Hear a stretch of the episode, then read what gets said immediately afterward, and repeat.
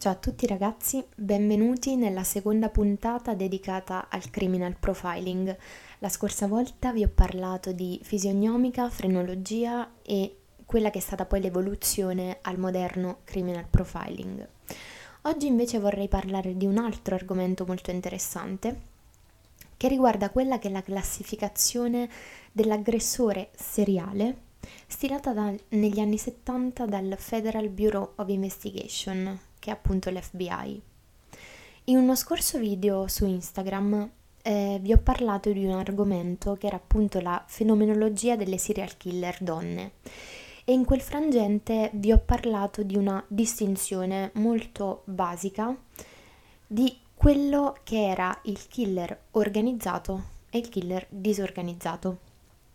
E oggi mi piacerebbe partire proprio da questo punto e spiegarvi un po' di più nel dettaglio quello, quelle che sono le differenze appunto tra eh, l'aggressore seriale organizzato e l'aggressore seriale disorganizzato. Partiamo appunto dal principio. Vorrei partire dall'aggressore seri- seriale, oggi non riesco a parlare, scusate, eh, vorrei partire appunto dall'aggressore seriale organizzato.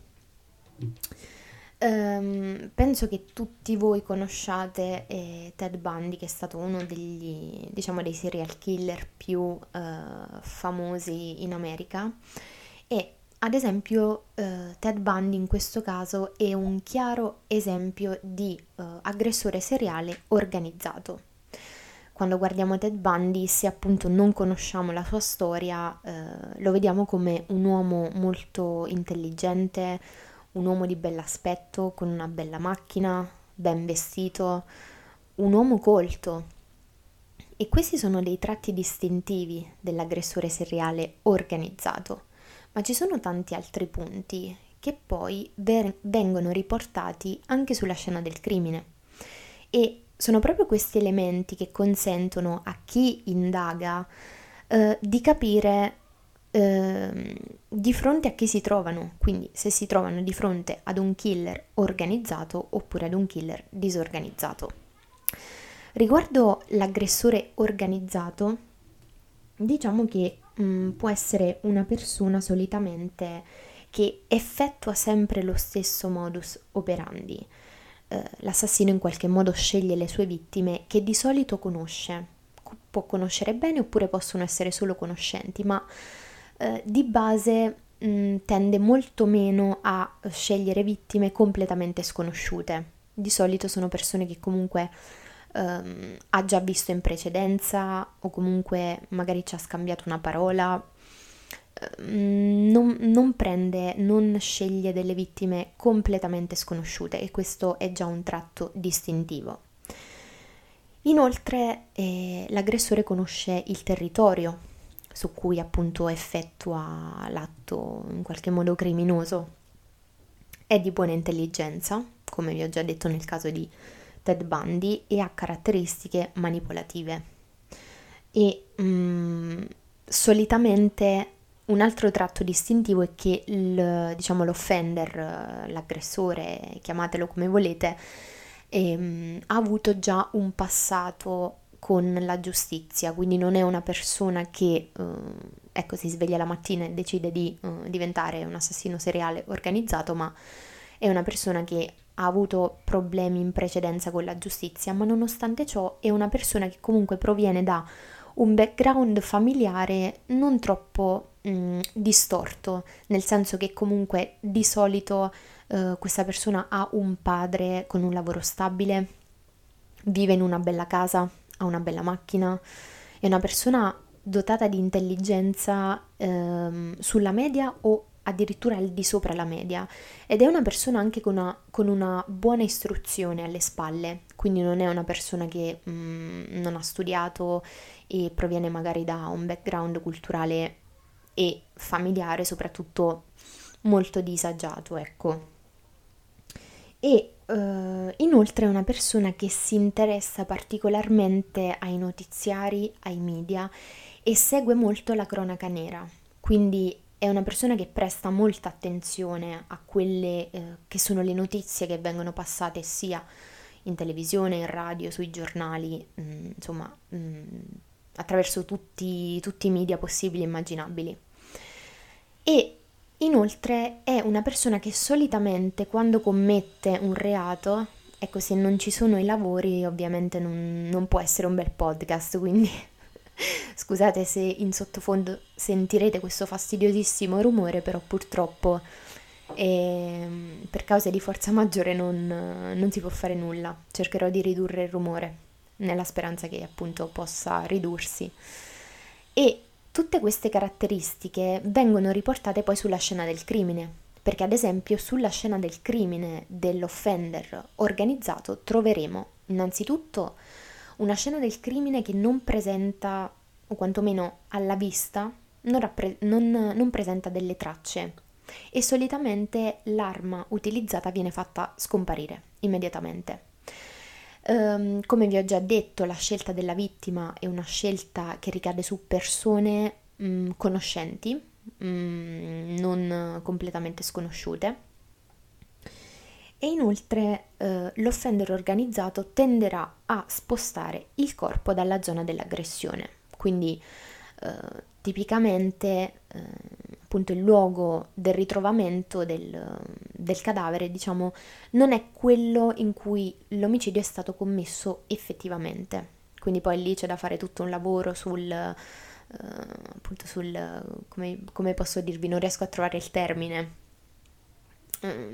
c'è tutto un lavoro sul ritrovare eh, la scena del crimine in cui è stato commesso l'omicidio, perché probabilmente il luogo effettivo in cui poi verrà ritrovato eh, il corpo non sarà quello dell'omicidio effettivo, e quindi lì poi c'è tutta una procedura che entra in gioco, che non sto qui a spiegarvi perché è veramente troppo vasta e lunga.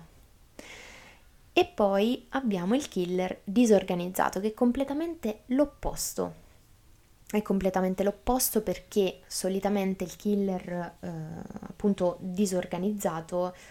innanzitutto è una persona che mh, presenta un background familiare molto molto travagliato, è una persona con una bassa istruzione, che ha un'intelligenza solitamente al di sotto della media, ed è un individuo che sceglie le proprie vittime a caso, completamente a caso, perché ovviamente non avendo pianificato appunto il crimine in precedenza, eh, insomma, mh, come posso dirvi, eh, non, non, non si organizza nemmeno sul fatto che eh, appunto può ricercare la vittima, eh, non sta lì a pensare ah ok allora scelgo questa piuttosto che quest'altra, no, non funziona così nel caso del killer disorganizzato.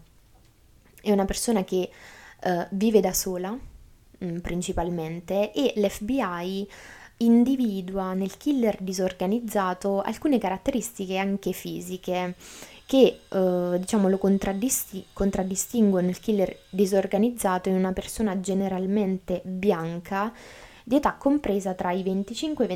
e i ventisette anni, che è appunto single e che vive vicino al luogo dell'omicidio, vive oppure lavora. Però appunto il luogo in cui viene commesso il delitto oppure l'atto criminoso solitamente è un luogo che si trova molto vicino all'abitazione o al luogo di lavoro del, dell'offender, del killer.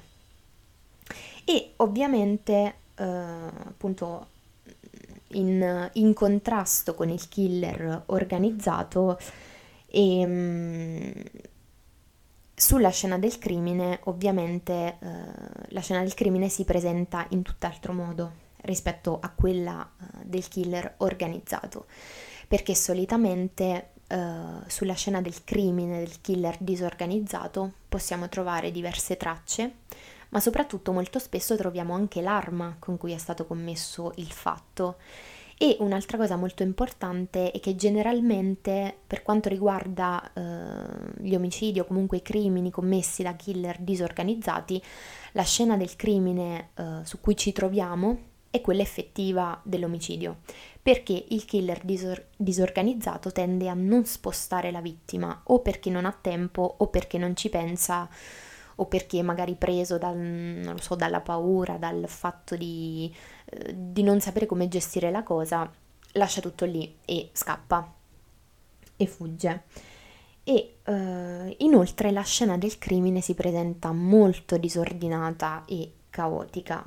Eh, quindi queste sono tutte componenti che contraddistinguono appunto la, eh, la scena del crimine del killer organizzato e quella del killer disorganizzato. Nulla ragazzi, io terminerei qui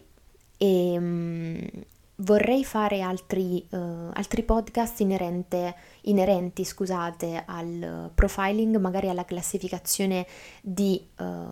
aggressori seriali uh, un pochino più, più complesse, quindi mh, parlarvi di classificazioni che vanno al di là del killer organizzato e disorganizzato, che è appunto la distinzione basica uh, fornita dall'F B I. E nulla, se volete uh, guardare qualche video o comunque vi interessa sapere qualcosa di più, uh, vi consiglio di seguire la mia pagina Instagram Violet Creamy, tutto minuscolo, tutto attaccato con trattino basso alla fine, perché purtroppo il profilo che avevo prima è, è andato perso, nel senso che non capisco se appunto mi è stato hackerato o meno, ma eh, Instagram non mi ha dato la possibilità di poterlo recuperare, quindi di conseguenza ne ho aperto uno nuovo, ma sono cose che succedono. E nulla, io vi mando un grosso bacio, vi auguro una buona giornata e ci vediamo al prossimo podcast. Ciao!